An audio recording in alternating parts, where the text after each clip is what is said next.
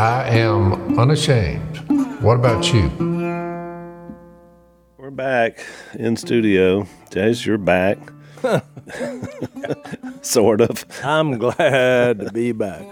You know, Al, it's like life when you you have a plan. The famous Mike Tyson quote: "Everybody has a plan till you get punched in the mouth." So you schedule all this. You know, we do podcasts on Mondays and Tuesdays. I film from Wednesdays to Sundays. Yep. I mean, I get Sunday off sometimes. And so we go down to, uh, I was almost down in Mexico. And we get Oh, all, Mexico. well, you know, Jep, if anybody's ever traveled with Jep in this family, you realize that there's only one subject as you travel. Where's the next bathroom stop? this is just the way it is. It's been that way his whole life. He's always had He's- intestinal discomfort. He's very sensitive to intestinal mischief. He's got uh, IBS. I think he has undiagnosed irritable bowel syndrome. I think he's a hypochondriac with bowel tendency issues. Uh, so you combine the two, because if you think that, you become that. So, because it just doesn't make any sense. So we get, you know, we stop an unusual amount of times on the way down there, and just like, no, I'm fine, I'm fine, I'm fine. And so uh, we were going to go scout before we film just to get an idea of what you know, see if we could find anything for the treasure hunting show. So we're about ten minutes into it. I mean, we get. I'm excited because we're you know a new place. We're gonna make some great TV. We're gonna find a lot of treasures, and I look over ten minutes into it, and Jep's sitting under a tree, a little mesquite tree. I said, Jep, you all right? And he went, Nope. So I just kept going, and uh, I came back through about thirty minutes later, and there was some the people who owned the place. I said, "What happened to Jep?" They said, "Oh, he left." He said, "He's he's at y'all's Airbnb." He said he was sick. I was like, "Oh my goodness!" So I thought, "Jep, it's just why is he?" So I hunt till slap dark. Get to the Airbnb. When I walked in, Jep has every blanket in that house on top of him, and he's violently convulsing on the couch, just shaking just shaking. That's not good. So I thought maybe he really is sick, you know. yeah. And so I said, He's "Yeah." way beyond the boy and wolf through the years, so you don't really know. yeah, he's by himself. I thought, hmm. So then about two or three o'clock in the morning, I mean, I went to bed. I heard this sound, and I thought, what is that? It sounded like something I just couldn't make out. Then I realized it's Jep violently throwing up, Oh, boy. echoing through the through the house. So I thought, "No, he's sick. This one's for real. so long story short, It was uh, amazing you were finally convinced of that. Yeah, that's what's amazing. I mean, I felt terrible because I was like, "Oh, it's Jep being Jep." No, he's he's. Yeah, really. And so, uh, so I go the next day. All the film crews there, you know, and you can imagine coordinating all this. And they're like, "Well, what are we gonna do?" I was like, "What do you mean?" They're like, "Do you have any ideas?" I said, "I vote we all get in our vehicles and head back to the house." One of our main characters is down, you know, Jep. And so eventually, a few hours later, that's what we did. But what the funny part was, uh, is it was like, so I go back because they're all acting like, well, you know, we're gonna send him some medicine under the door. They're all panicked. I, I think COVID did this to our society. Everybody now is like, no one wants to be around him. But I was with him. I was with him in a truck for seven hours. You've already been exposed. To I've it. been exposed. So guess what? If I got it, y'all all got it because we're all standing around here in a meeting. And so uh, we wound up. I, I went and scouted another place in North Texas. So I drove, you know, the next morning. So we when I got back to tell Jep, he's like, "Well, how how y'all gonna get me home?" Because he rode with me, but I was I wasn't going home. And none of the people from the TV people wanted to drive him. They're like, well, we're not going to be exposed to that. And so their plan was they rented a car for him and left the keys on the hood and said, whenever you feel like it, go home. There's always a helping hand.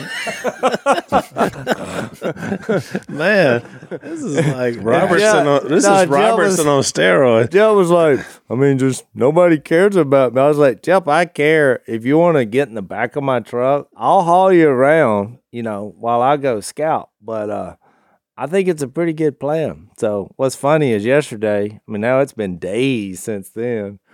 And I was talking to Missy and I was like, Did Jep ever make it home? She said, "Yeah, Jessica called.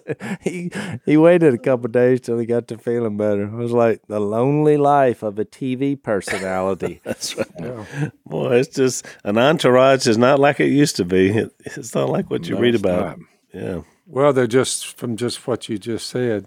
You can tell that the love, the love for their fellow man was deep at that TV show. well, I actually said that, and they said we got him a car. It is true. They did. they just didn't leave him for the Greyhound or whatever. Yeah, I mean, I was like, yeah, I mean, Jep, they got you a car, and because I was like, well, why don't y'all just fly him back? Jep's like, no, I'm not getting on a plane. You know, plus you got other people. You didn't want to get him a car service because it's the same issue. Plus, he just had a bug. I mean, you know, it happens. He had a violently, uh, I mean, he threw up for about 24 hours. It was a violent bug. Yeah, it's a bug.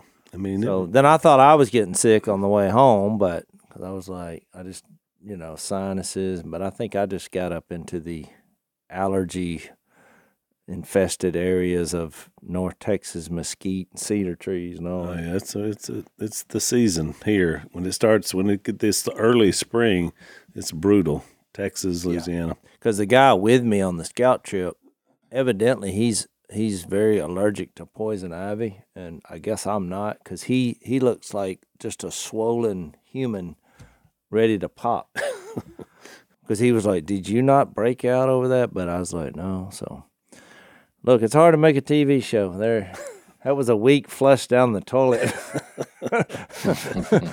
I'm sure it was pretty expensive, you know, a bridge to nowhere, but it it happens. That's what Well, happened. that kind of misery probably will sell well out there in our current culture. Yeah, they, that's what I said. I said you ought to just film it. Oh, yeah. Oh, yeah, oh, yeah. I mean, bring the cam- you don't have to go in while he's in the bathroom. It's- I brought that up. I said just the sound effects alone will work. That's right. Sure. It's, it's the hunt that never happened.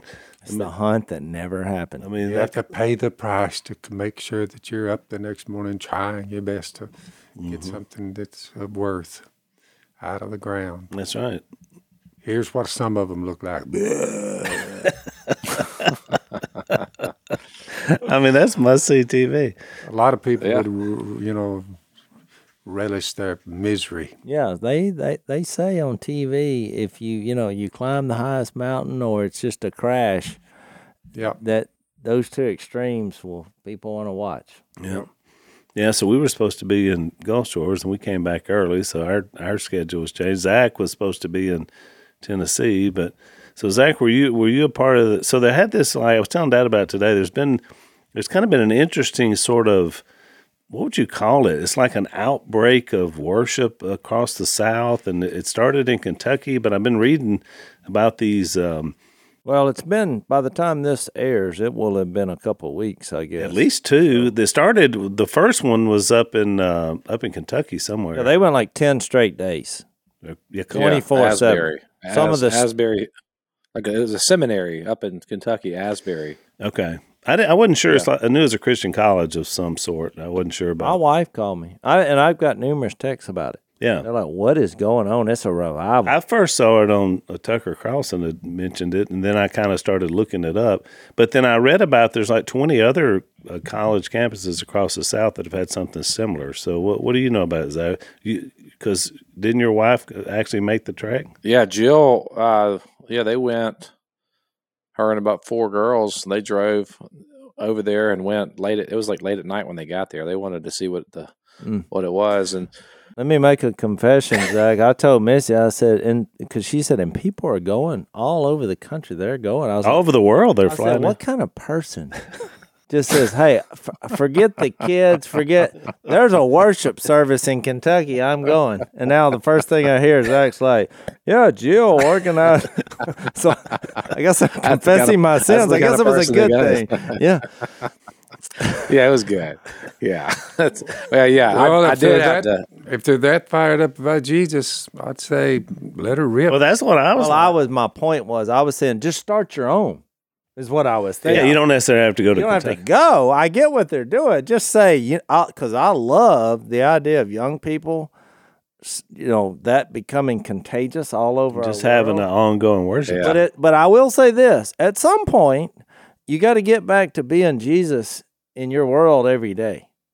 Yep. I mean, I'm all for it. Let's let's have a worship. Yeah, I'm not I'm- down on it at all. No, but at some point, everyday life, which is what Jesus did. But Yep. we interrupted you. So- Zach. yeah, so- Make- Some people were down on it. It, it, it was interesting some of the play on. Yeah, I've uh, read a social lot of negative about it. Which have is, you? Is that weird? Yeah. It was, but it's stuff like, "Hey, let's whoa, whoa, whoa, whoa, whoa! This is not, we don't know if this is a revival. It just could be. Well, and, uh, how much preaching's going on? It was like everyone was like super. Not everybody. There were certain groups that were, you know, super cautious about it, which I kind of get. But I mean, at the same time, I mean, look, you got people breaking out in worship. You have a, a chapel service where, where it just continues on, and people are coming from all over the country to to to sing praises to God. I, I mean, to me, like I don't know why we have to dissect that apart. I mean, that's a good thing that people are excited. That's what about I'm Very saying. much Jesus. so. Oh yeah, I think I'm everyone. just saying, why be I, down on it? I Just- thought everyone agreed that it was a good thing. I No, was just no, being no. practical, saying start your own, but at some point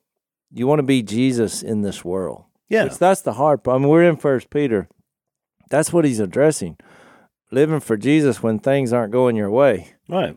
and or th- when people are going to insult you. And I mean, y'all know me. I'm the you know my wife introduced me to true worship in in a way that I had never even considered the first few years of my faith. And I mean, it is vital. I I, I love it, but I also realize that a lot of what we do is about living like Jesus in a world when it's just not on top of the mountain. Yeah, I'll be in Tupelo, Mississippi tomorrow night, so it may may or not be part of that. But if if, if they invited me to come, I said, "Yeah, I'll come." A lot of them I don't go to. Well, that's but- the thing. We all do thing. Like I'll be in Enterprise, Alabama this week doing a thing. Like we're we're all over the place doing things. That's good. If somebody's in wherever you know Kentucky having an ongoing Yeah, I'm- worship I'm, service, Yeah, I'm thank. I'm, I'm thankful liking for what it. I I'm mean, hearing about it. I mean, I, I yeah, I, I, th- I hope people worship all over the world. could be looking at a mass repentance, so I, I would hope so. The more Well, that's worship, funny. They the better. that's what they were. Yeah, one of the criticisms was I saw. Uh, Is there any repentance going on there? And I'm like, I, I mean, I don't know. Well, I haven't been, but I, you know, it's like, I hope so. but, but I would think Well, it's yeah, a good well, starting funny point. that I- What kind of question? Yeah, but I did that? see a I'm guy- sure there yeah, is. Yeah, I'm sure. yeah, there there's is. repentance going on there. I mean, look, I mean, it's. I think that that's the thing that we're so jaded and quick to be anti whatever the thing is. Like, well, and we got to like. I think it's like because we want to make sure we get out in front of whatever the thing is, so that we could, if it goes haywire, we can say, ah, "I told you guys, I told you that was going to happen." yeah. it's like a safer route. But I mean, to me, if when I see a, a movement of God, uh, I see people coming from all over. Jill said it was not like super highly produced. She said it was very low key. Uh, You could. She said you couldn't even hear the band singing. She said you could, all you could hear was the, the the people in the congregations, or not the congregation, but in the in the chapel singing yeah. um, and just worshiping and um, people from different countries and, and we we had a little service at our church on Wednesday night that was just kind of in that spirit of revival and that spirit of just coming together. We're just going to come together and pray. Uh, we had a little preaching of the word. Um, I had somebody pray over me. One of the ladies from our church is from um, Brazil, and so she said, "I talked to God in Portuguese. Do you mind if I pray over you?" And I was like, in Portuguese. I'm like, no, I, I, it was, and I didn't understand a lot of what she was saying. I picked up a little bit of it, but it was pretty powerful to hear just her passion uh, in in her prayer and uh, Yeah. and hearing that in another language. I just think that we're just a little too um, quick to stamp out anything that that doesn't come out of our particular group, and I think we need to be probably a little bit more open minded about how you know not boxing God how God's going to move or how God wants to move. Yeah, that's that's a, just be happy when good things are happening wherever they're happening. Yeah. I think it's a good way to be. That's kind of my approach to it. I think that's a positive. So, Jase, you've been uh, you treasure hunter. That's what you do, right? That's that's your fun. You got to go and look and find things. It's biblical. It's biblical, I, and I like it. I like to see what you find. So, so me, I like when things come to me. I like when surprises come to to my house. I it, I like to treasure treasure hunt when there's a a box, an unopened box that I don't know what's inside the box. That's the limit because I'm a little. I'm kind of a lazy treasure hunter. So every month I get a box of awesome that comes to my house. And they're also sponsors of our podcast, which makes it that's awesome as well. And so it, it comes. And so this time, this is what came in in my box. This was in my box of awesome. Now you know I do a lot of travel back and forth because I have the Southern Lair, which is my place down on the on the Gulf Coast. So this is what came in my latest box, and it is a, a refrigerator bag that I can put my drinks in. I put my snack foods in here, Dad. I keep everything nice and cold, and uh, so this was like the perfect gift uh, for me to get from my, my friends at Box of Awesome. So this is the kind of stuff that comes in. Sometimes it's knives, camping gear, um, you know, different things that I like, and so I never know what's going to be in the box. So it's kind of like a little surprise. And so uh, you get a box every month. Uh, here's what you do to get started if you want to check these guys out. You're going to go to boxofawesome.com. You're going to take a quiz, and your answers are going to help them pick the right box for you. They release a new box every month uh, across a ton of different categories, stuff that you're going to like. Each box is valued at around $70, uh, but you're only going to pay a fraction of that price. You're going to get a great value. Uh, with each box of awesome, you're supporting small business, which we love because we started out as a small business as well. 90% of everything that comes in your box of awesome is from an up and coming brand, a small up and coming brand. So we love that. It's free to sign up. You can skip a month or you can cancel at any time, so you're not locking into any long term deal. You get 20% off your first monthly box when you sign up at boxofawesome.com. Enter the code PHIL at checkout. So it's boxofawesome.com. Enter the code PHIL for 20% off your first box. Boxofawesome.com. Use the code PHIL. Get awesome stuff that you love. I love my stuff. Check it out. It's treasure hunting right there at your doorstep.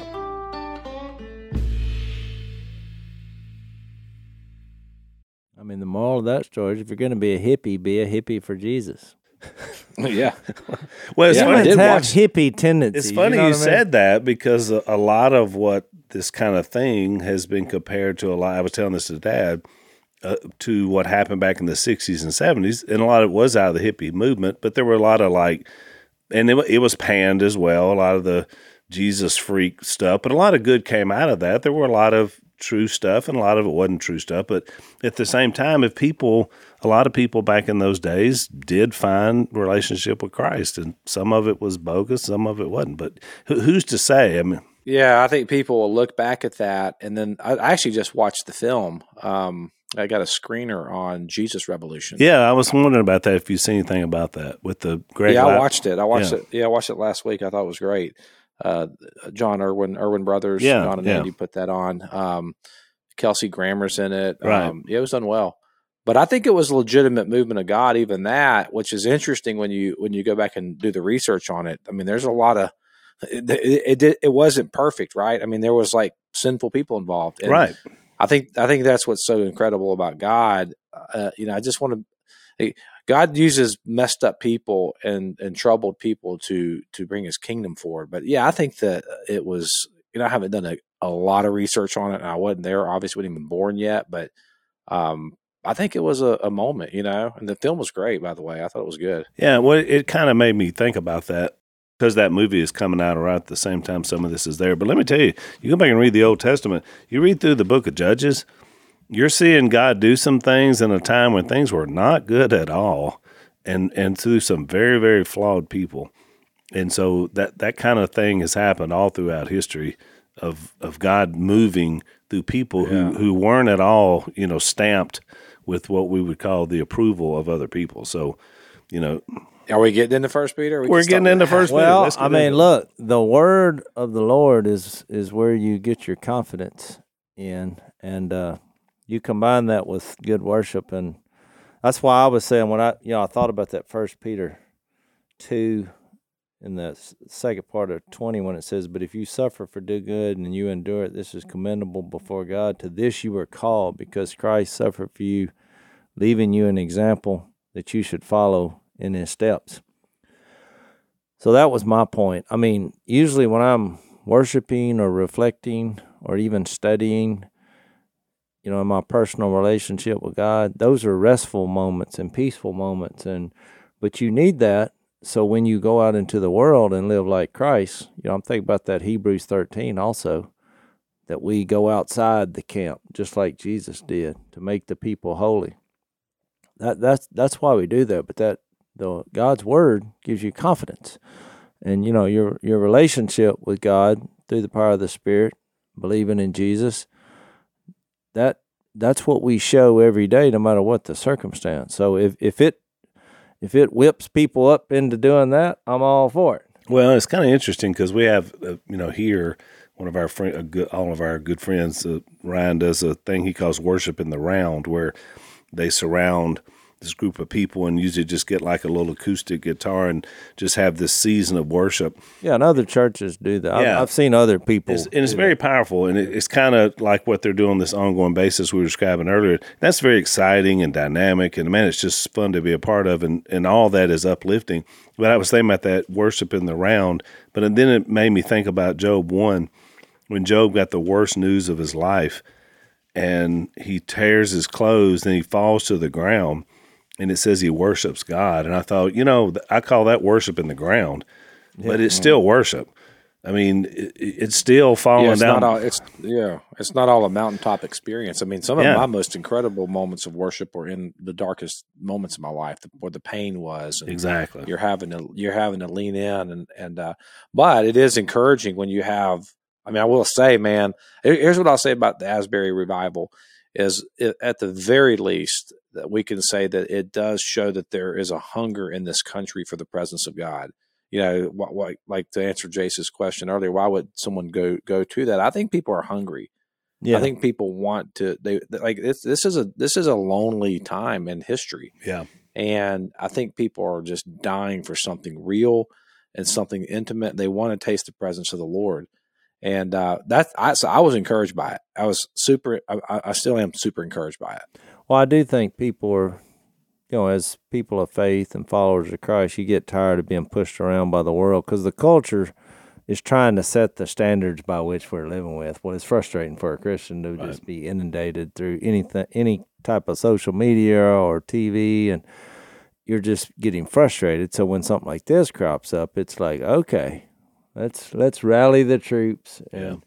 But I, I just wanted to say uh, my favorite hymn of all times was written, and you're y'all be uh, very familiar with it when I tell you, but and I don't remember off the top of my head the exact story, but it was written by a guy who his wife and uh, four kids were on a ship, and the ship hits an iceberg. The four kids die. The his wife lived, and uh, you know, float. I mean, almost borderline miraculously just picked up, you know, floating on, a log or something. And so the you know the pain that came from that, he wrote that song. You know, it is well with my soul, and uh, so when you think of those worship type moments and you put into context on where that song was written, and even the verses. I mean, you because I've several times once I heard how that how that song was written, and you read the verses, it it just it means more. Right. You're like, how yeah. this guy loses his four daughters and yeah. has has the uh, the faith and and a lot of that what we're reading in First Peter. It's, it's a First Peter faith here, despite incredible, you know, incredible suffering, and just if you're ever going to blame God, this is the moment. Mm-hmm. And uh, but you know that second verse where he says, you know, my sin not in part but the whole. I mean, he's viewing even his own self and being thankful for mm. what Jesus did, and it basically is putting him, himself. Uh, and that song is just moving before I knew the story behind it writing, but that's that's the only point I was making. It it that worship is uh you know because life is tough and and coming together yeah. as sons and daughters of God. There's something powerful, and the references in First Peter two about us being built together as a royal priesthood, you know, a people belonging to God, a spiritual house, people belonging to God. Well, in in each other, there's there's something about that loving God with all your heart, soul, mind, and strength. That worship and us doing it together is a powerful part of that component. I want to read that. It's the second verse that gets left out of a lot of uh, psalm books, Jase.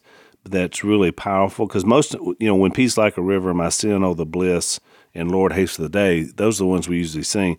But the second verse, which I heard somebody speak, I think it was our friend Leon Tommy Lindsay that zeroed in on this verse that gets left out. This so powerful.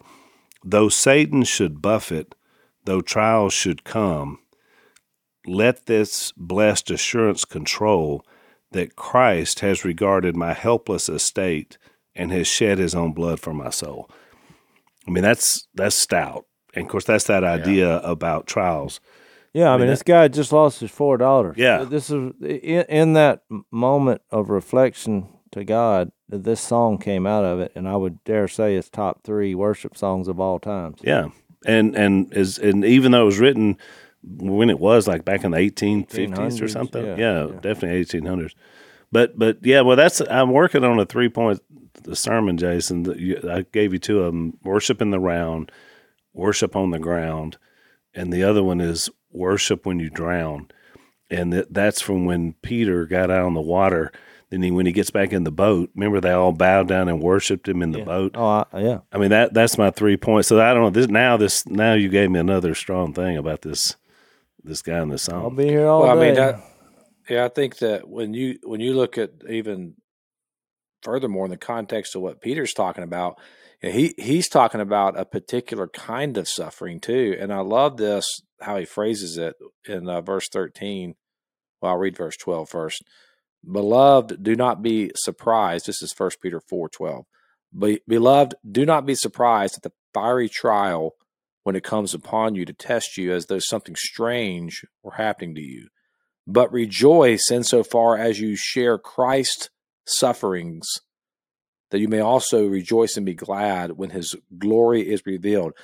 And you know, I've read that verse a lot in my life, and I think one of the areas I've, I've found comfort in recently is is understanding who is the owner, according to that verse, and the possessor of the suffering and it's ultimately Christ. So when you're there's a kind of suffering that comes even beyond like natural events happening to us or things like that. There's there's evils that come at people in the church.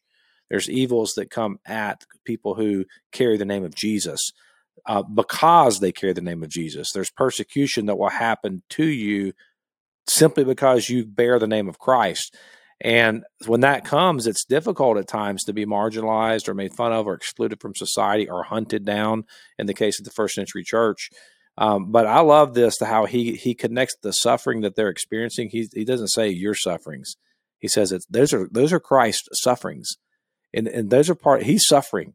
And when if you connect with Christ in that kind of suffering, he's the the the the, the good part about that is that you'll be able to be glad when his glory is revealed. And so I, I've looked at Peter's message here is really simple. It's kind of like there's there's always glory on the other side of suffering if you suffer with Christ. There's always a resurrection. There's always hope. There's always life after death. And so it's not just being saved from something; it's being saved to something. So you see that that uh, that theme play out in all. He says in one, in one six, in this you greatly rejoice the trials. Even now, for a little while, you may have to have to have to suffer grief and all kinds of trials. These have come so that your faith of greater worth than gold, which perishes even though refined by fire, your faith may be proved genuine and may result in praise, glory, and honor when Jesus Christ is revealed. Pretty cool.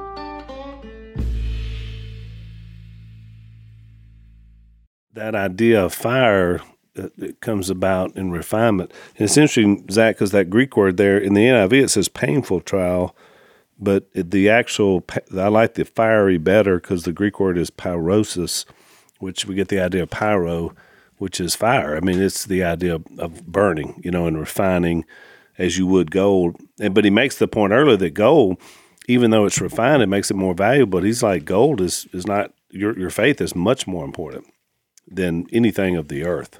You know, even though gold is refined and, and more valuable, this is far more. and there's several verses that that in other passages that have this idea. I love the one in James one too. You know, there he says, you know, make it make it pure joy, right? Consider it pure joy when you face trials of many kinds, because you know the testing of your faith develops perseverance. Perseverance must finish its work so you may be mature and complete, not lacking anything. So the idea is without being tested, That's it. that your faith really isn't worth that much. So the idea is if you don't have fiery trials, how do you know how strong your faith is?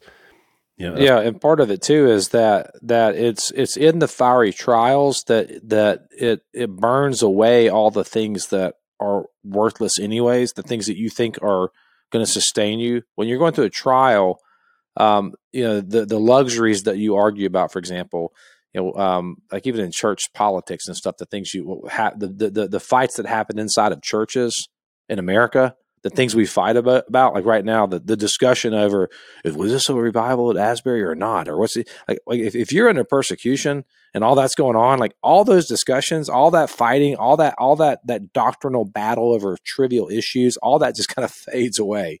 You know, there's a guy um and and who was in the Russian church, the underground Russian church. If you ever uh, get involved with Voices of the Martyr, they'll I think they give you this book. It's called um, Tortured for Christ. And the guy I read it in college. The guy's name was Richard Warmbrandt or something. Uh, I, I may be, maybe be mispronouncing it, but so he was writing about the underground church in Russia, and he tells the story in the book about this guy who they the Russian authorities had got a hold of this guy. They were torturing him. They're like, "Where's the church meeting at? Where's the church meeting at?" And the guy's like, "I'm not going to tell you." And so they say, "Oh, you're going to tell us." And they're beating the guy, beating the guy. I'm not going to tell you. So then they bring out his 13 year old son, and they're like, "We're going to kill your son. We're going to torture your son right in front of you if you don't tell us where the church is meeting." And he's like, he stops. I'll tell you. I'll tell you whatever you want to know. And the 13 year old son replies and yells out, "Don't do me the dishonor of having a traitor as a father." Mm. And then they turn around and kill the son. It's like this, and he's telling this story, and you're just like, "Whew, man, we got it easy." And he said when he came to uh, Western Christianity, he said we had bits and pieces of the Bible. I, we'd have a page of Mark here, maybe a page of John, a little bit of Peter. He said, "I came here, and you, uh, we're just united around the gospel. we're just, we're just trying to survive." And the stuff that you guys were fighting about, I, we, he said it was the most discouraging thing that he had experienced when he Wow. came to America was just to see the thing. So I think that fire, it burns away a lot of that stuff. It burns away a lot of the things that we think are going to give us hope, our material possessions, our 401ks, whatever the thing is. It burns that away and it and it for it it, puts you in a posture to where you can really see reality that it is God and God alone who sustains you. And I think that's why he says in verse 14 that that's how you get the rest of God. If you are insulted for the name of Christ, you are blessed. Why, why would that? That doesn't make sense. Why? Well, he says it here because the spirit of glory and of God rest on you. And I think that's what Phil so eloquently says all the time when he says that the peace of mind is the rarest of commodities.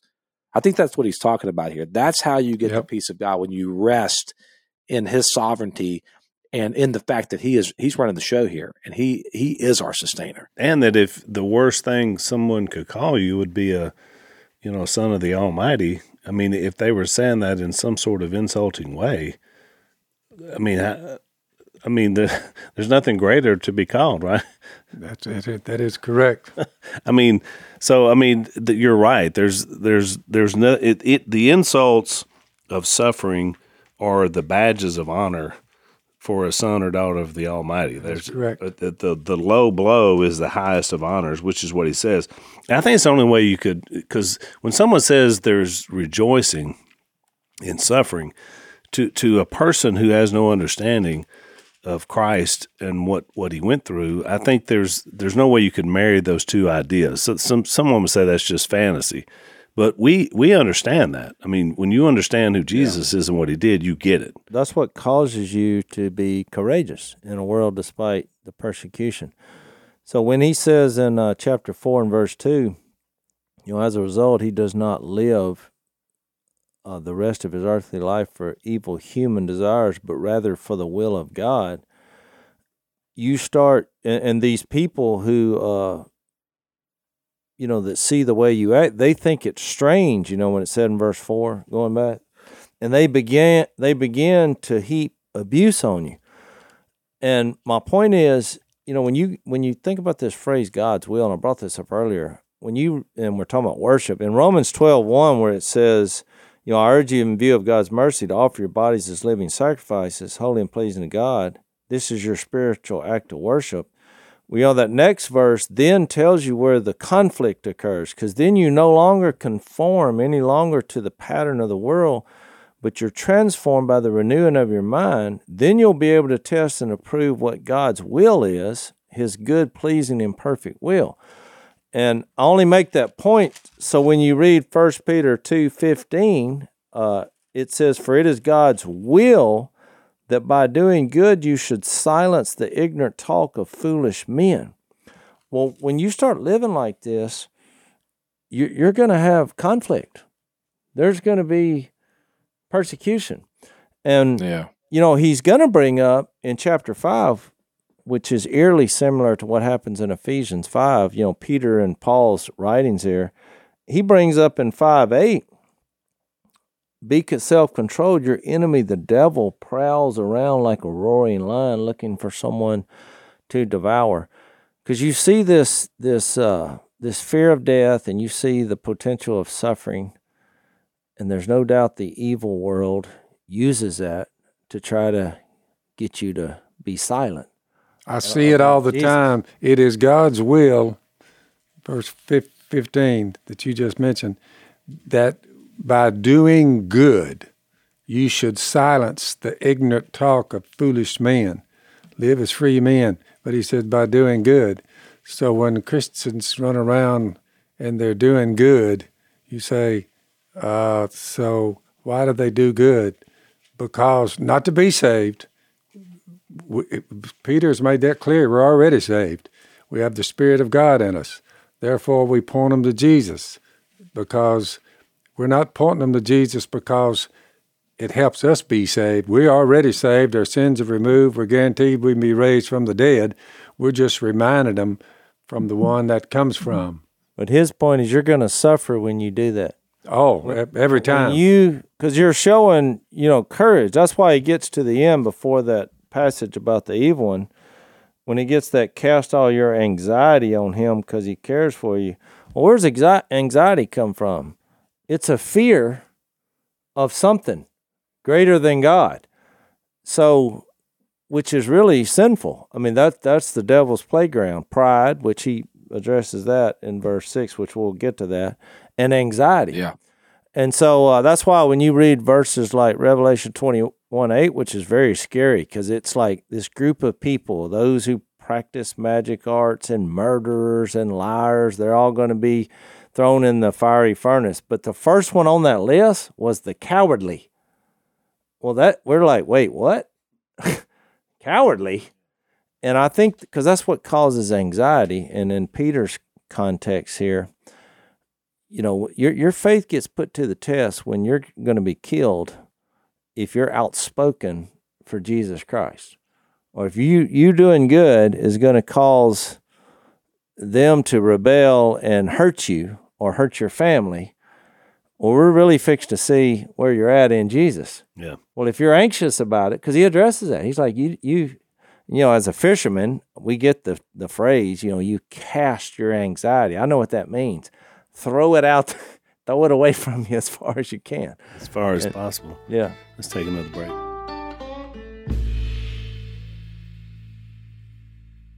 But I said I, I said all that before Zach. You go uh, to. I think Ephesians five mirrors Paul's what he wrote about submission because he starts off with about worship.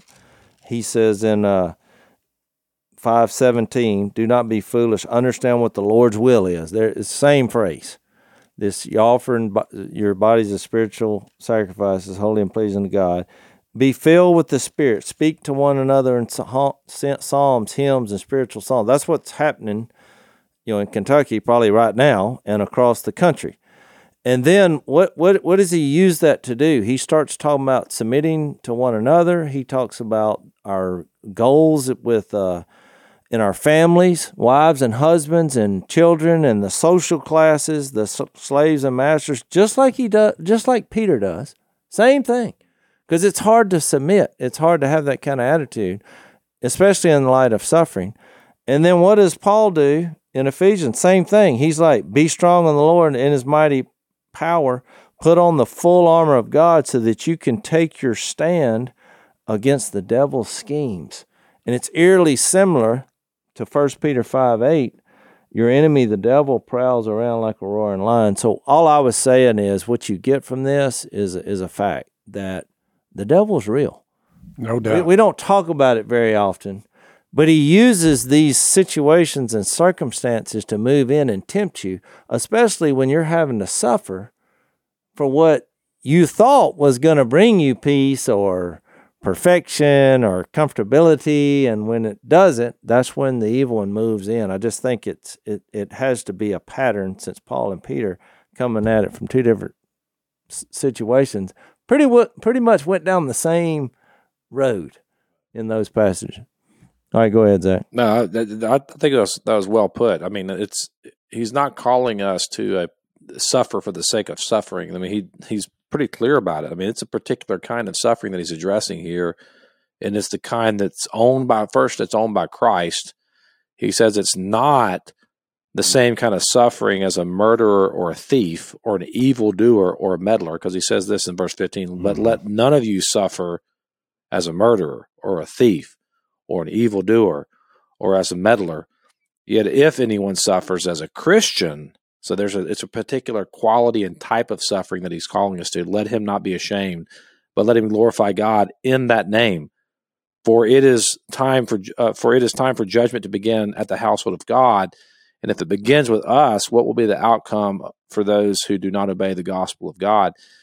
And to go back to your point about anxiety, because I think what's what, in suffering, there's a ton of fear, right? You have fear, you have anxiety, um, and and you're, we're casting that on him. I think the fear is multi pronged, but it's a lot of times it's the fear of being uncovered.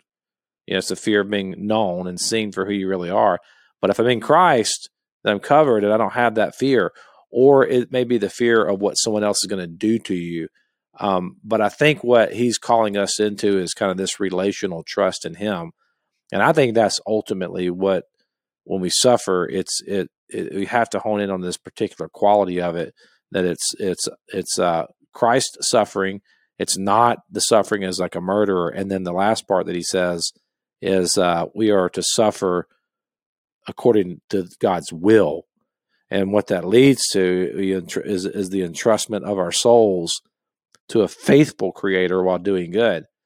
And that term, faithful creator, is so powerful because if you are not trusting in God, then you either don't believe one of those two things. You don't believe that he's faithful, that he's good, you know, he's going to do what he said he was going to do, or you don't believe that he's creator, that he's powerful enough to do it. But if God is all powerful and God is all good, then we can we can trust our souls to him, you know, um, and we can trust him to to to do good works. We can do good works because we trust him. We believe that that he's not lying to us when he tells us that our suffering is going to lead to glory. Well, and I like the contrast um, that he lays out there as well. Let's take our last break.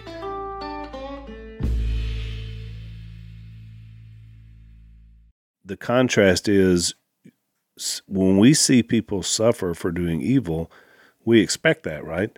Yep. I mean, he says you don't want to suffer because you murdered somebody because you stole something. and I love it. He throws in even the meddler. In other words, even when you stick your nose in somebody else's business and you suffer, it's like, well, you expect to suffer for doing that. You should have minded your own business, right? As a meddler.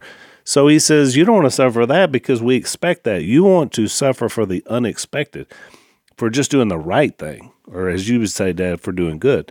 Doing And- good. and so I think it's interesting that this is another unashamed passage. You notice he says he says we want to be the unashamed. And this is again, you know, we talk about this whole podcast, we, we call it the unashamed podcast.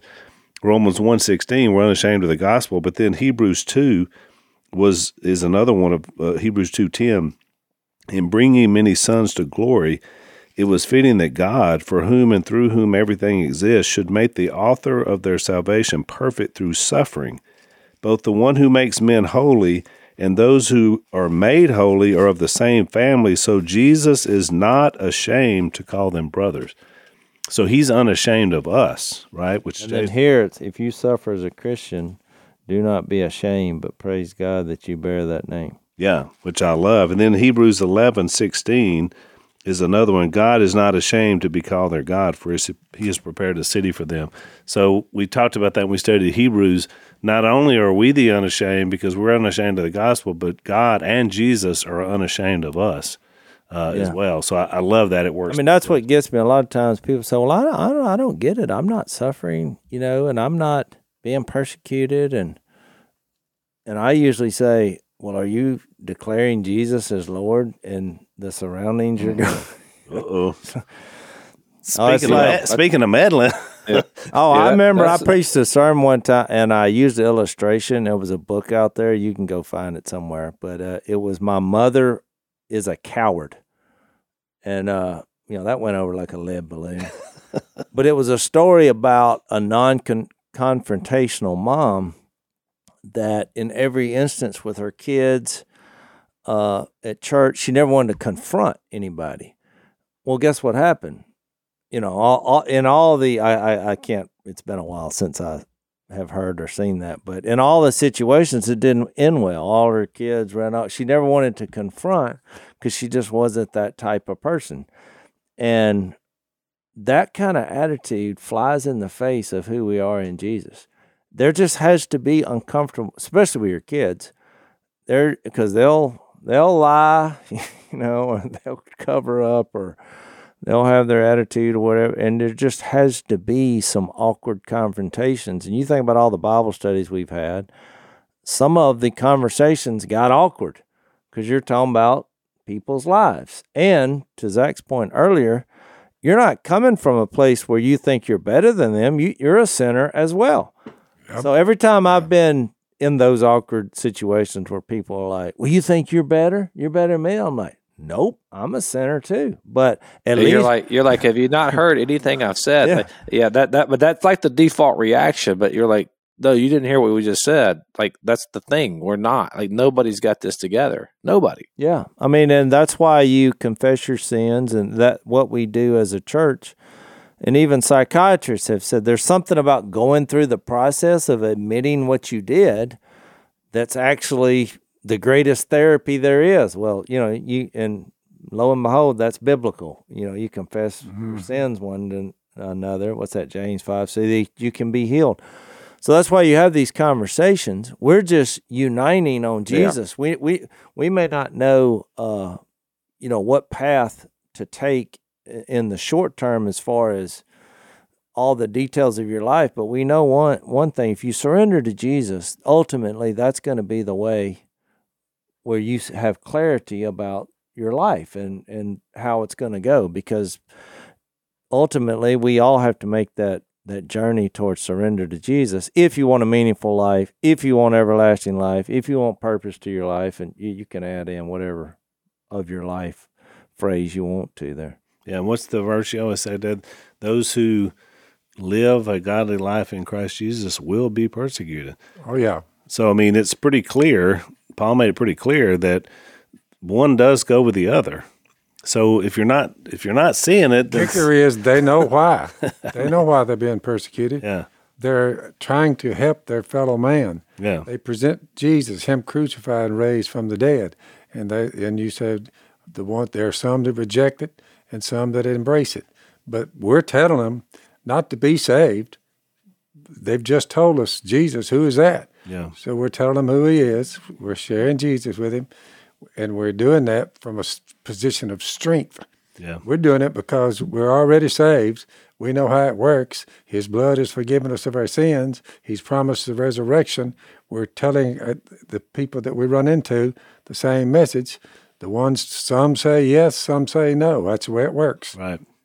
Well, somebody, uh, I, I think uh, Smith, who brought you to the Lord, Phil, used to say a lot. You know, when you share the gospel, it makes people mad, glad, or sad. Yep, And a uh, lot of truth in that. I've always thought, you know, there's two responses to Jesus, you know, from his perspective. You're either all in or all out.